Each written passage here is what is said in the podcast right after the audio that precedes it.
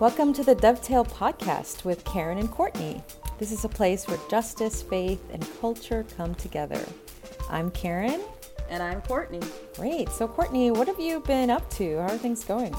Things are uneventful in a good way, I would say. Um, after sort of coming down from handing my book and everything in, I've been concentrating on doing some other freelance writing stuff, which is nice. It's nice that I'm having time to kind of get back to some of the ideas that I had socked away in folders for a while and to just sort of write some things just for myself without deadlines and stuff like that. So that's what I've been trying to do, especially because I'm trying to keep myself from going completely bananas over watching the Trump administration obsessively. I feel like just every day I read everything, I talk to my husband, and we have our daily oh my god, we can't believe this is happening, briefing with each other. so that's really it for me, just watching the news way too much. How about you? Um, well, there's been a combination of things. I have been watching the news, although I stopped listening in the morning to NPR because I realized it just made me a little too anxious.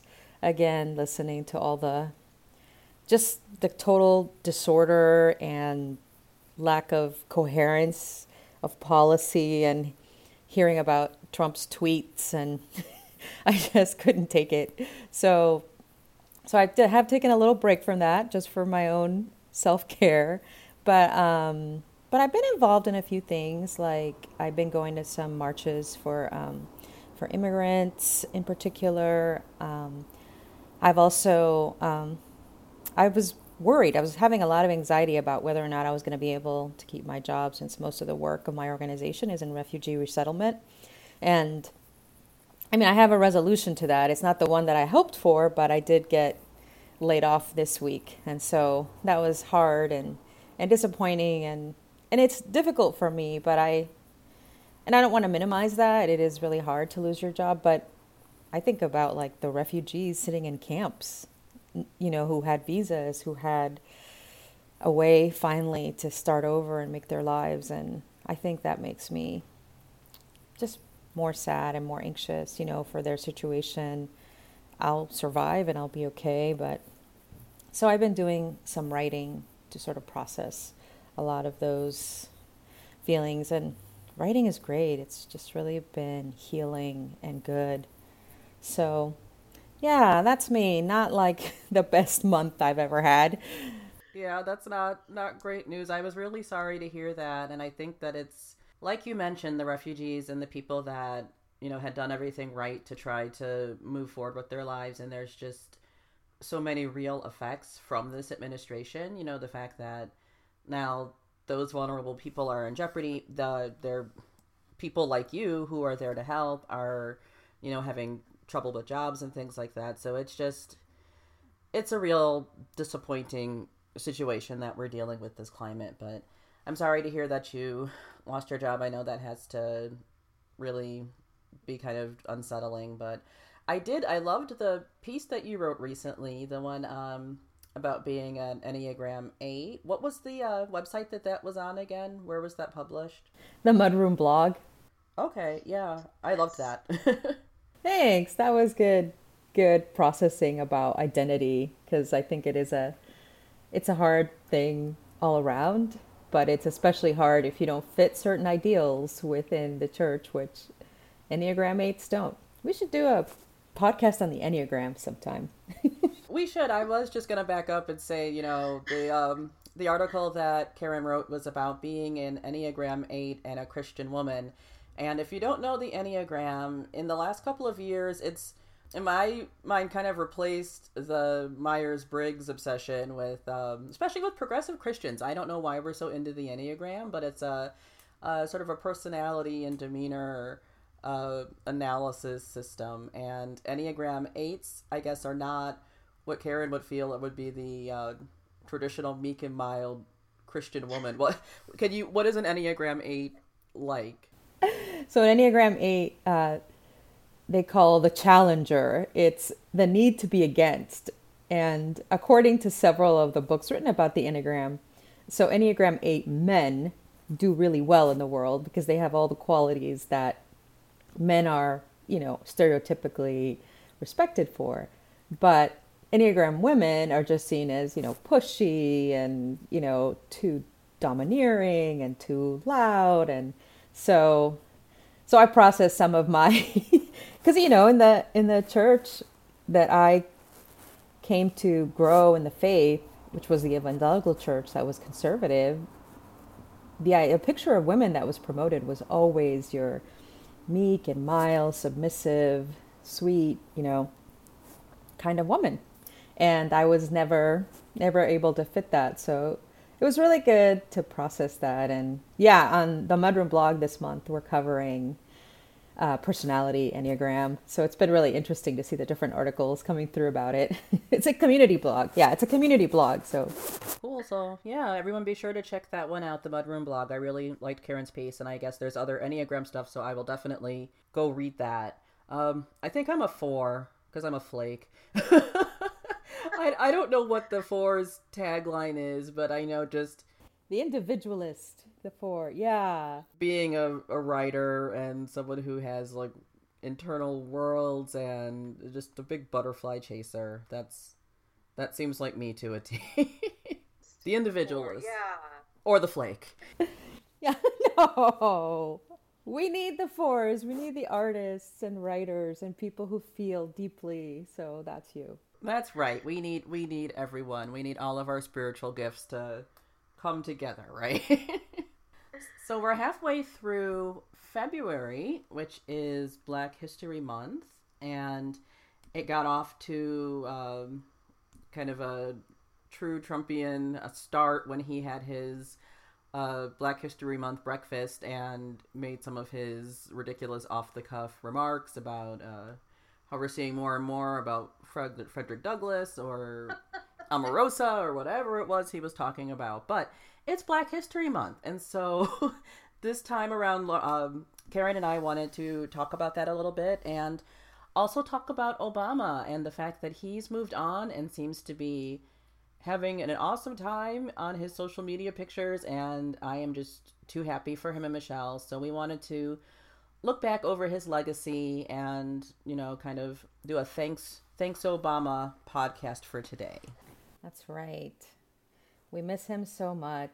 I'm just thinking back to that, um, the White House Correspondents' Dinner, you know, where he said, Now, Republicans, with the options do you have?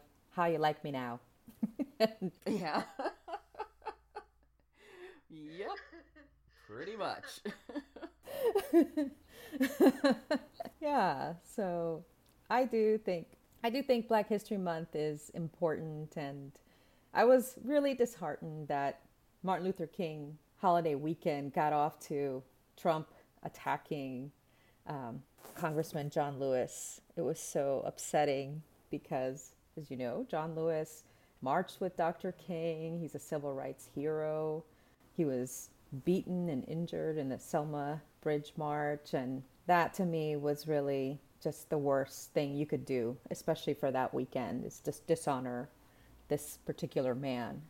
So I think I think it's important though to talk about why we have Black History Month. What do you think about that? Like why is Black History Month important?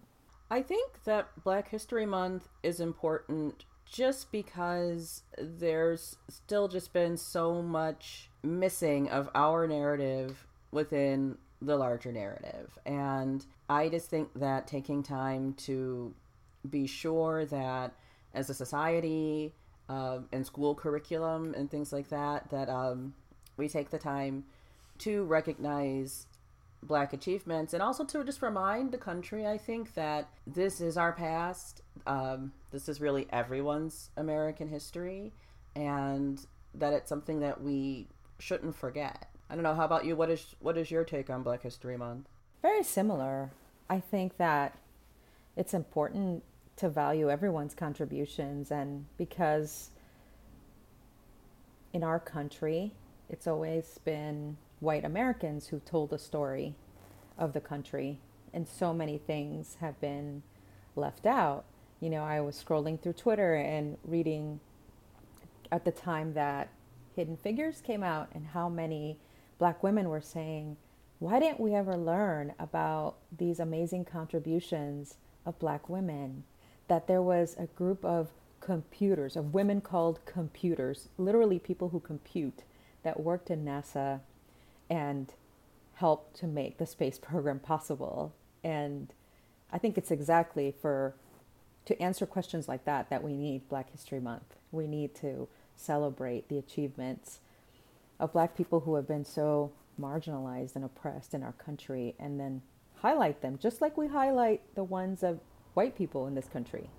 Right, right. And it's funny growing up a black kid in mostly white schools. Um, it's really kind of sad. Both Martin Luther King Day and Black History Month were things that I sort of dreaded in a strange way, um, just because you know it was uncomfortable being the only one and this the way that the teachers approached it and talked about race wasn't always the most comfortable and it was the whole you know all of the heads in the classroom keep turning and kind of looking at me to see what i'm thinking or it was just always super uncomfortable in the way that it was handled. I'm hoping that that's not uh, the experience for my kid and for kids today but um, i think the fact that it felt that way so foreign to talk about race in a classroom proves why we still need Black History Month because I think that as American people, we're just not, we're still not great at talking about race. We really are. We're not. Yeah, we're still really bad. You know, I always did feel bad that everyone would look to the black students in the class to speak for all of their people as if they have that capacity. But it, it does seem like that happened quite a lot in the classes that I was in too.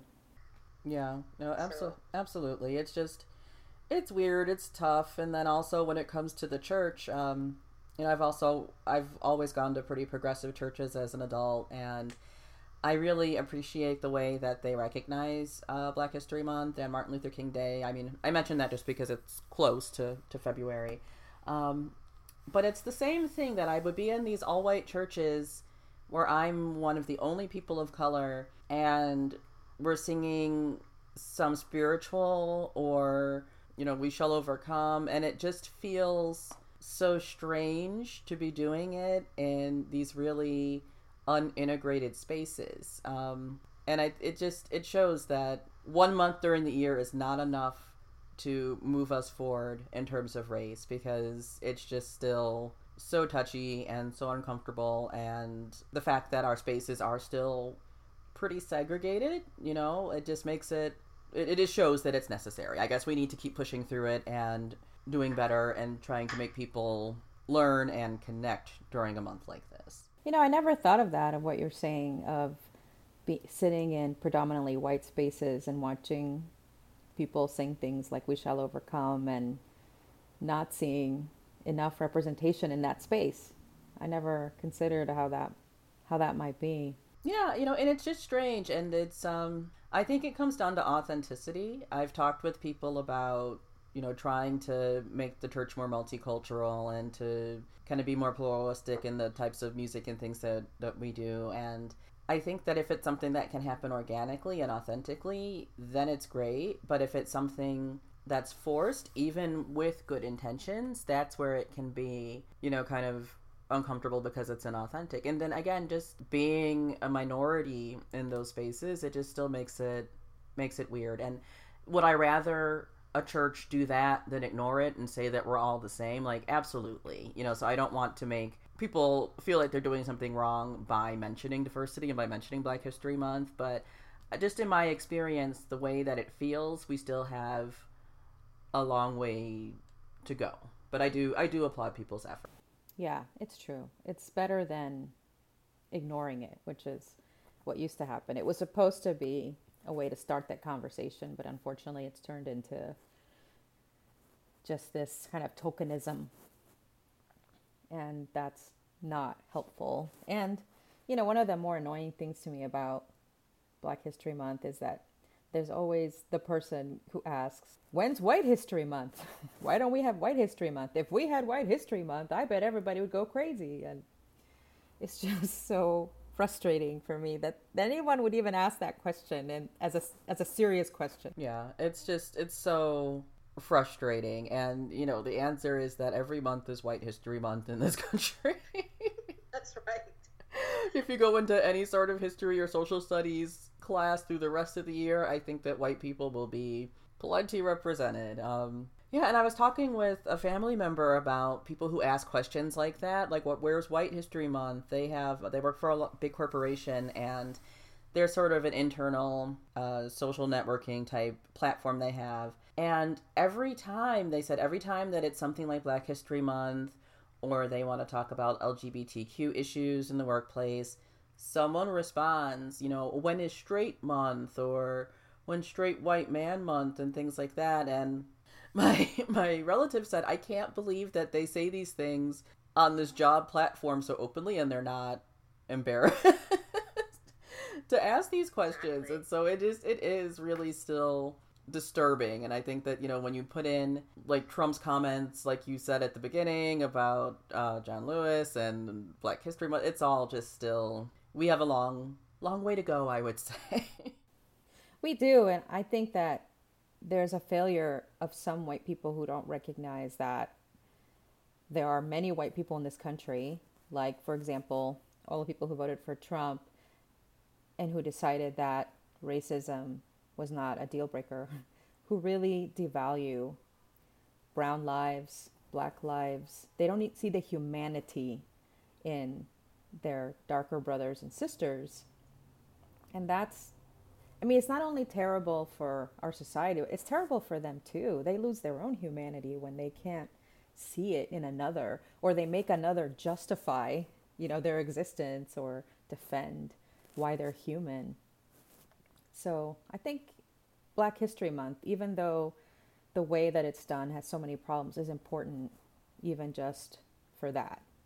Like, let's focus on finding out who Frederick Douglass really is, for example. and who, by the way, Trump wouldn't really like if he knew him because Frederick Douglass did not put up with bullies in any way. So. And I find that with some of these people who want to um, sweep race under the rug or act like everything is okay, the civil rights activists and black heroes that have passed away are often their favorites because they're not here to get in their face and bug them. When they make it to the history book, they become mythical and peaceful. Like I love, you know, how everyone wants to invoke Martin Luther King all the time with, you know, he would have he would have thought what I thought. He would have said what I said and he wouldn't have wanted all of this division. And if you know anything about Dr. King, he was not, you know, some passive conservative person who wasn't pushing for change. And so it's just uh, I don't know. yeah, he was an Enneagram 8 and he was an agitator and he pushed all kinds of buttons, so much so that at the time of his death, his popularity was at an all time low. Well, yeah, that's probably had something to do with why he got killed. Yeah. Yeah, but the way that, yeah, that people have turned him into this teddy bear who had dreams. I remember Stephen Colbert, uh, when he still had his show, was talking about Martin Luther King Day, and he said, Don't forget to go to bed early so that Dr. King can come to you in the middle of the night and sprinkle you with dreams. And and he was really mocking the what Martin Luther King celebration has turned into. He's not a real person and this is why I think the movie Selma was a very important film. Be- not only because it had a black creator and director, but because it humanized him. You saw his temper, you saw his infidelities, you saw his disagreement with other black leaders. And it's important for us to recognize he was a person with flaws and also was a redeemed person who loved justice and who stood up for the oppressed. He didn't have to. He could have gone his own way and lived a comfortable life as an educated black man of his time. So he is a hero but he's also a human being, you know, and we need a complete picture of who he is. Absolutely. And I think that that concept of the mystical black man or like the magical negro, I've heard it put, like that totally fits with what Colbert was joking about of coming to sprinkle you with dreams. And there's a little bit of that, not to get too off topic, but um, with Beyonce recently at the Grammys and how she kind of had that very goddess uh, supernatural performance, and then people were saying things like, "Oh, like she's this this mother goddess. I want her to be my mommy," and I've seen certain writers push back and say, no, don't make her into your kind of mystical, mystical mammy figure. And so that's something I think that we also need to be very cognizant of to, to think of people and black people and their contributions as human, as real. That it's not that that's, that's not the stuff of legends. And I think that that's something that something like like Hidden Figures and like Selma that learning about the real people that had jobs and what they did and had families is just so crucial. I think it's a good transition for us to talk about our favorite black heroes. Who are your favorite? Well, I was giving it some thought. The first person that actually popped into my head was Langston Hughes because I just really think that as a writer, you know, the fact that he was able to put what he was experiencing during his time period into words um, in a way that's just really endured is just really special. And just the whole Harlem Renaissance for me, um, it's just a time period that I just really love and romanticize to a certain extent because there were all of these intelligent people who were living together and working together and producing things that I didn't learn about until much later in life. So I do really appreciate all of those thinkers. Um, lately, I also really appreciate Nina Simone um, as a singer and as a writer of protest songs because, you know, something like her song Mississippi Goddamn to mm-hmm. to be so so blunt and so raw about what was going on. Um, which it's like you know when you really think about it, it's like how how else should you be when it comes to something like lynchings and Jim Crow and everything that the country was experiencing then and is still experiencing now. And then also for Nina Simone, I know we talked about this in another episode, but just being a dark skinned woman who had very black features, black hair texture, um, or head wraps and things like that. I just have so much respect for her, and I think that she could have and should have even been more influential if the world was ready to accept someone who looked like her and who sounded like her. Um, and then I also I really appreciate Oprah, and I know that a lot of people have a lot of opinions about her, but again, I look at her her background. She's about the same age as my mom. Um, came from poverty, came from a history of abuse, and I think that again to to look the way she looks as an unambiguous black woman and to do what she's done is really just tremendous. And I do think that she really is a philanthropist and you know, in later years has gotten a little bit more political and so I really do still um, look up to her. And I mean, I could go on and on, but who are who are some of your favorites? Who are standouts for you?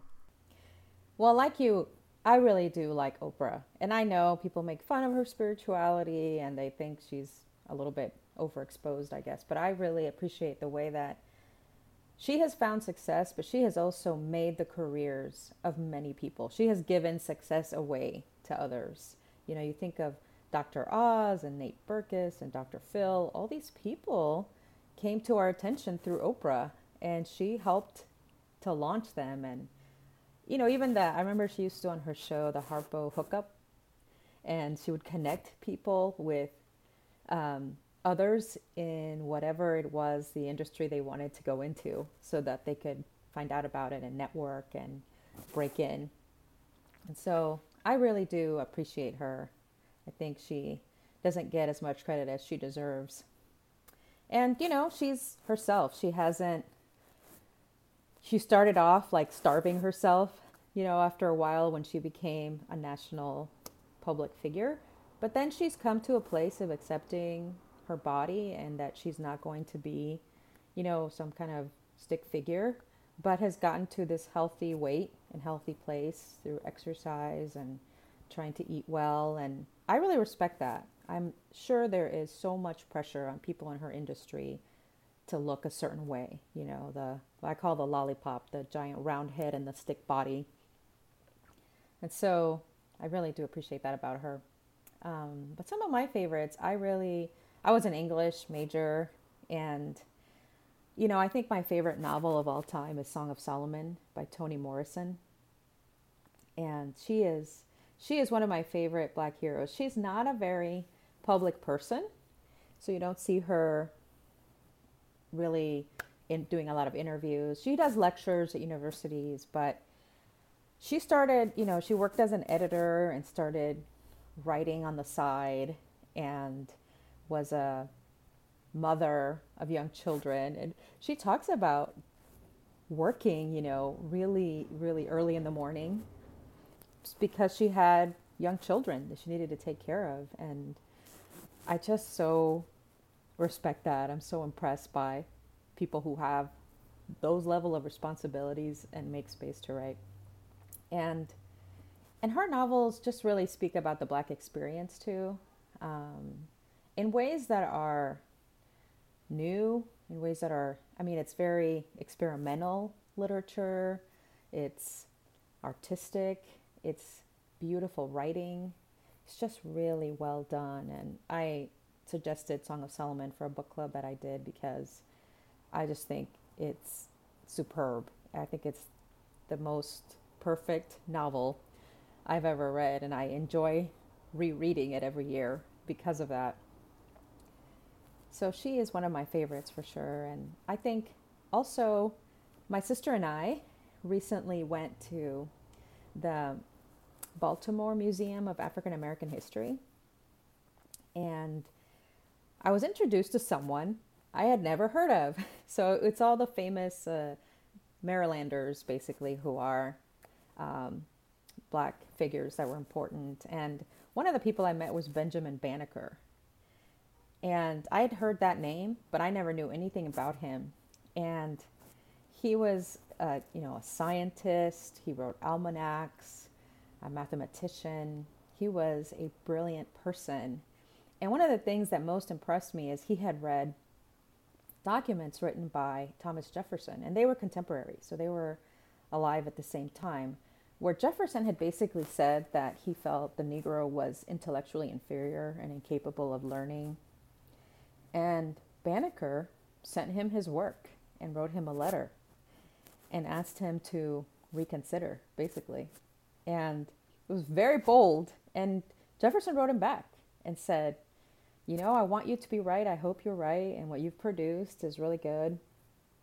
So he's someone I want to learn more about because I'm so impressed. And he was right here. Apparently, there is a house here in Maryland that I can go visit uh, where there are some of his artifacts. And um, yeah, his whole life he spent experimenting and writing. So I think those are the, the people that come to mind. Of course, there are always like the Langston Hughes, uh, wonderful poet of the Harlem Renaissance. There is in here in DC area. There's a there's this kind of coffee shop bookstore called Busboys and Poets, and I used to wonder why it was called that. And when I finally went, I found out that it's named after Langston Hughes because he was a busboy and a poet. And the way that he came to fame is that he left a poem. There was a a famous publisher named Vachel Lindsay, who's also a poet, who used to frequent the place where Langston Hughes worked as a busboy. And so one day Langston Hughes left him a poem with his check, and Lindsay published it and said, I have met Langston Hughes, the busboy poet, you know, and so, so yeah, so they really honor um, black art in this um, coffee house, uh, bookstore, and I think those are some of my favorite people that come to mind. Right. And when I was talking, um, I of course I wanted to include both Barack and Michelle Obama because now I think that you know anyone would be remiss to not put them on their list of black heroes. And so that kind of brings us to our thanks Obama segment, which I am really excited about. Um, I love the fact that he got to give us eight years and really broke that ceiling of being the first black president. It's something that I honestly was not ever sure that I would see in my lifetime. And I used to speculate that if we did get a black president, that I thought it would be probably someone who was a conservative Republican. Maybe that would be the only way that someone could break that barrier. But I just remember when Obama came along, when he came onto the scene as this young senator with this amazing wife and these two cute little girls. To me, it was just um, it was like Camelot. You know, before Obama, I always really loved the Kennedys and Jackie Kennedy and sort of the idea of that American family. And then, you know, here came the Obamas to give us this new 21st century black Camelot. So, you know, just Obama, both Barack and Michelle Obama um, really did change black America. They really did. I, you know, when Barack Obama first ran for president, I was still Hillary supporter because she ran against him, if you remember back in 08. But I remember when he was inaugurated, I just felt so much joy. I felt so full. Honestly, I did not know as much about him as I should have at that point. But it was so wonderful to see a dark skinned person taking the oath of office and moving into the White House. It was just the powerful moment for our country.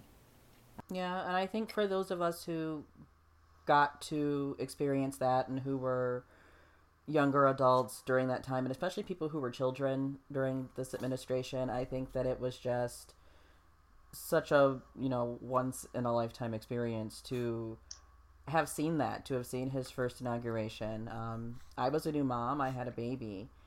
And i remember showing her the obamas on tv and i would always say to her i want you to know that you saw this that you lived through this and you won't remember it but you saw it and i'm going to remember it for you and so just for me as a younger adult and as a new parent it just was just such a gift.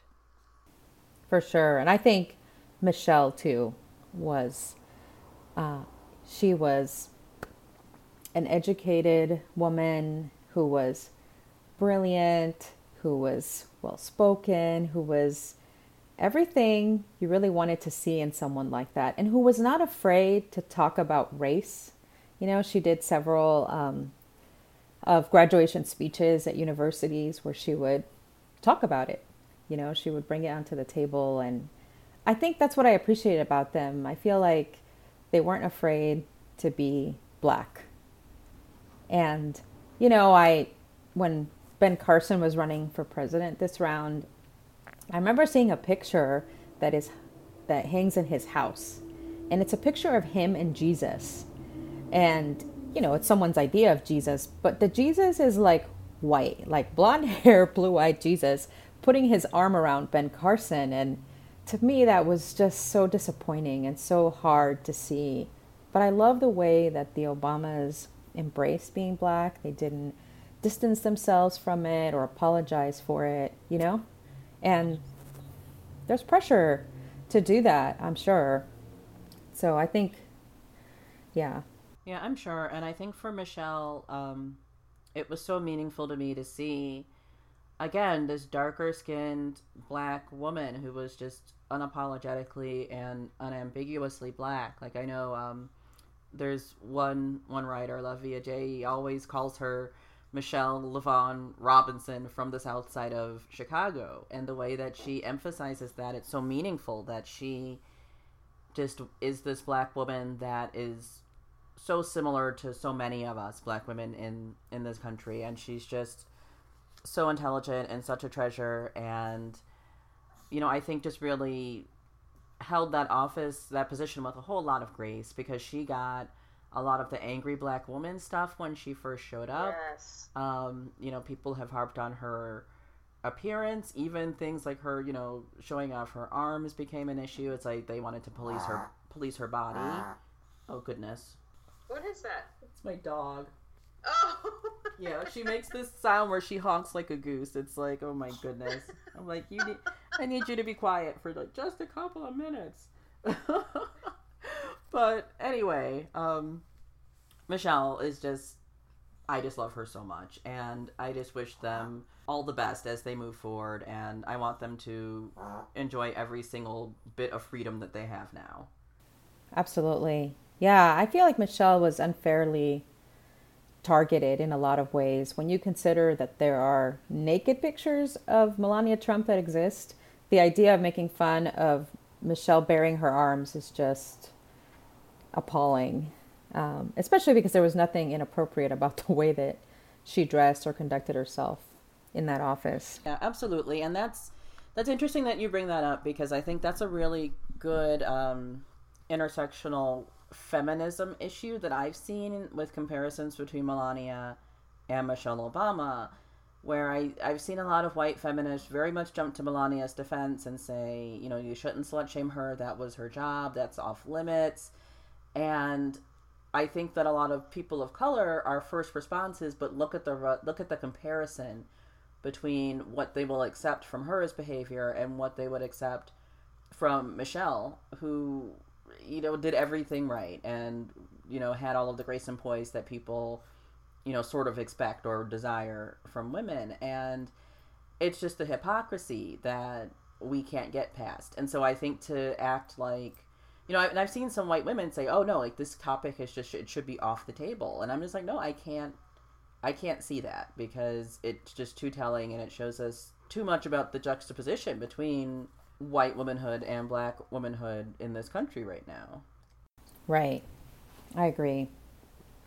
And, you know, there is, I feel like to focus, to compare Melania and Michelle at all, is just like apples and orangutans. I mean, it's not even apples and oranges. Here you have like a Harvard educated attorney versus a woman who worked in the entertainment industry. You know, she was a model, and there's just no, to me, there's really no point of comparison uh, between the two. And it just, the whole idea of bringing it up even just really bothers me because Michelle um, is her own person and she has a record.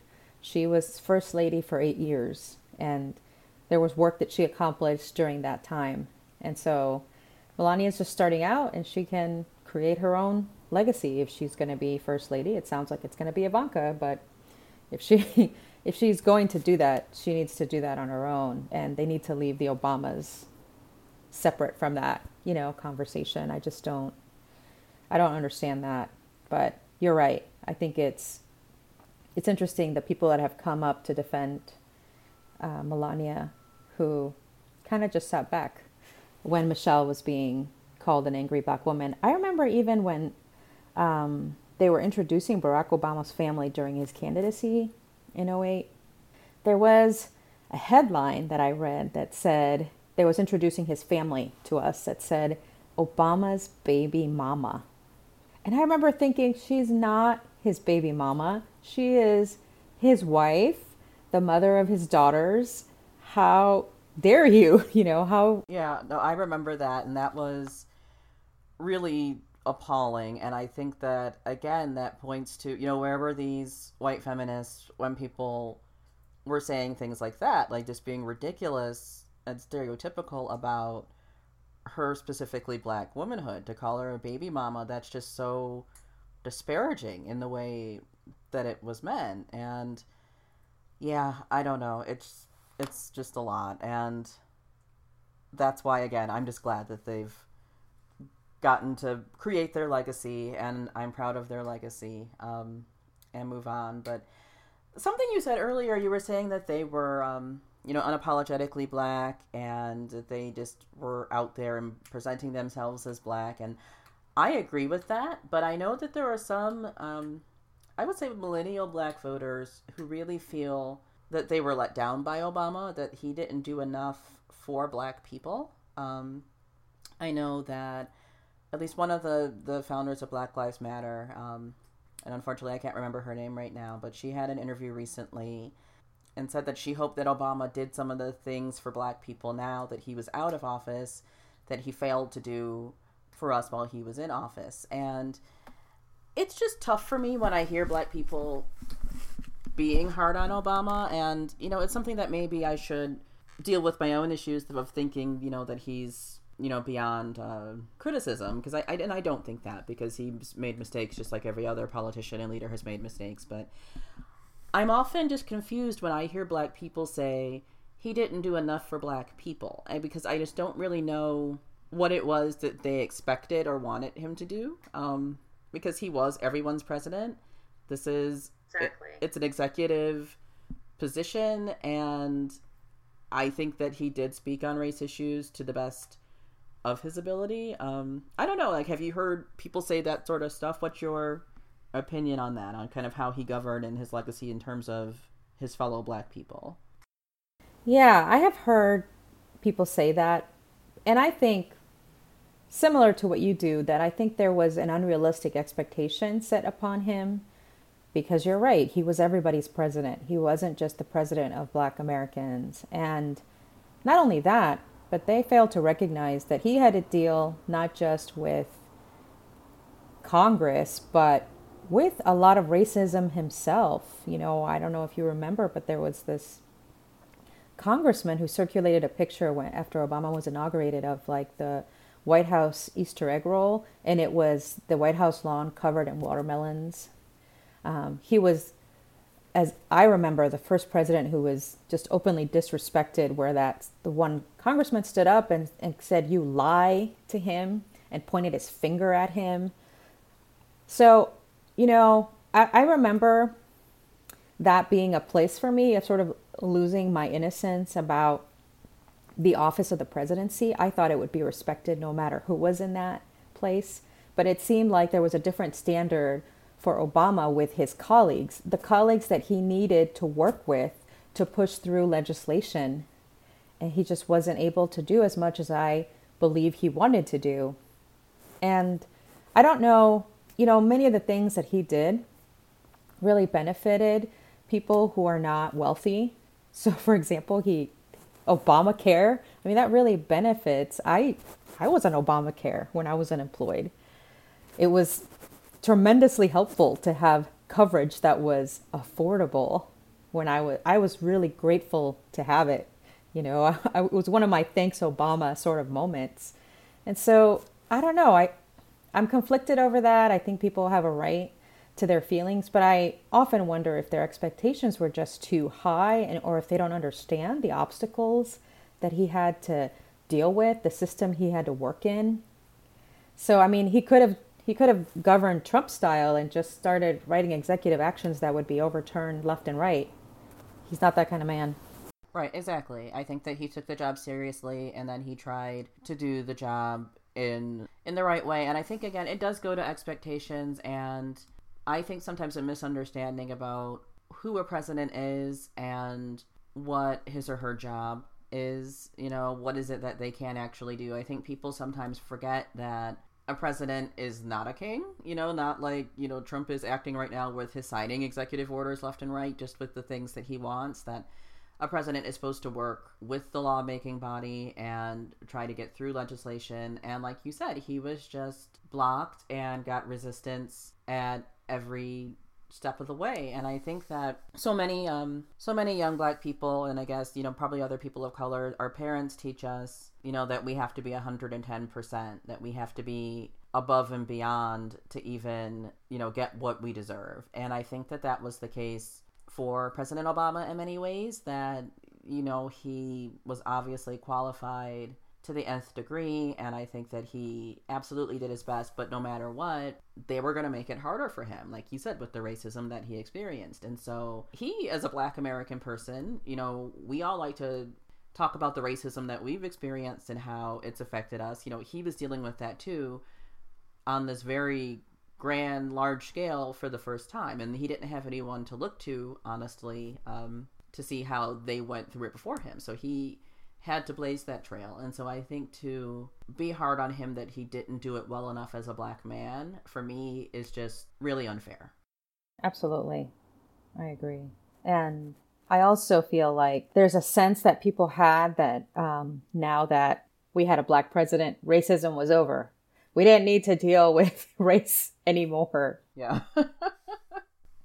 yeah, I think in a lot of ways, like me and some of my family members said that we think that everyday race relations between everyday folks got worse in some ways when Obama got elected because I feel that people who wanted to be racist felt they could fall back on, well, we have a black president, therefore I can say whatever I want now. There is no racism. You know, for me, the idea of Barack Obama becoming president, meaning that there was no racism left in the world, I just couldn't fathom how anyone could think that. I mean, just living in the world and looking around.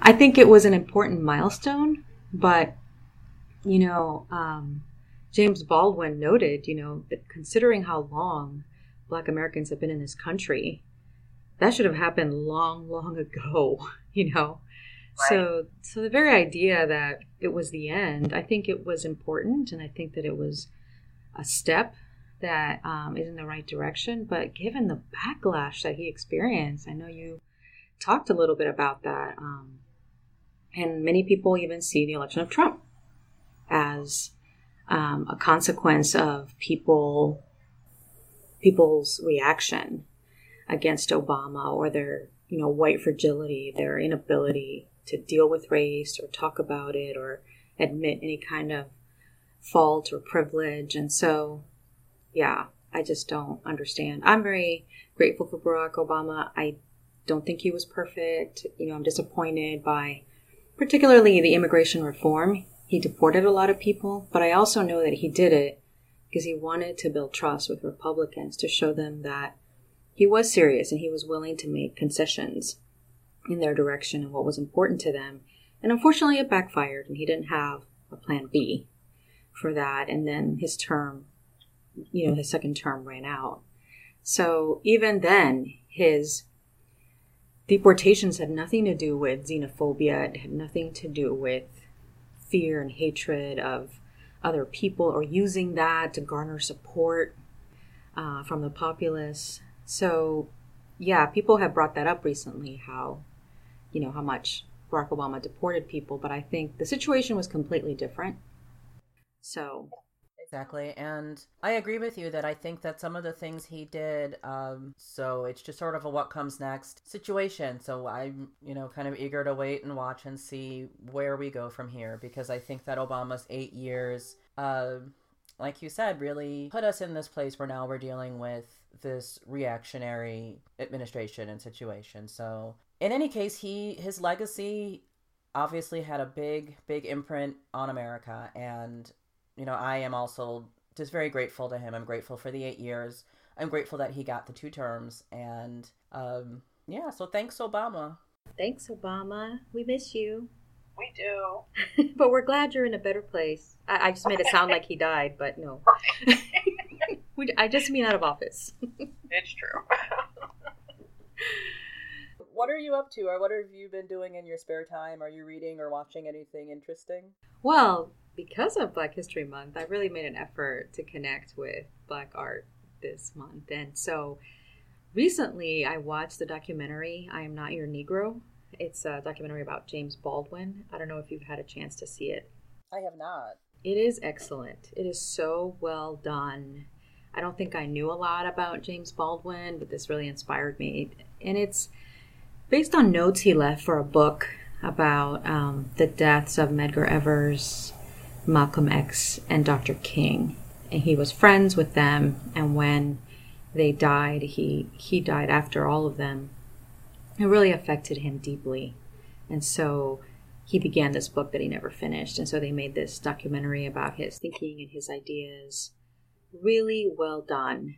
And yeah, it's very shocking though. He does not mince words and he does not try to make anyone feel better, especially not white people. You know, people who are who have held up, you know, Bobby Kennedy and JFK as heroes might be a little shocked by the way that Baldwin talks about them and his disappointments with them. Uh, so it's it's excellent, and I highly recommend it to you. What's it called? What's it called? Tell me the title one more time called I Am Not Your Negro. Okay, I will definitely look for that. I think James Baldwin was so right in his time and then also so ahead of his time. I think that his voice is coming up um, more and more lately. I sound like Trump. We're talking more and more lately about James Baldwin.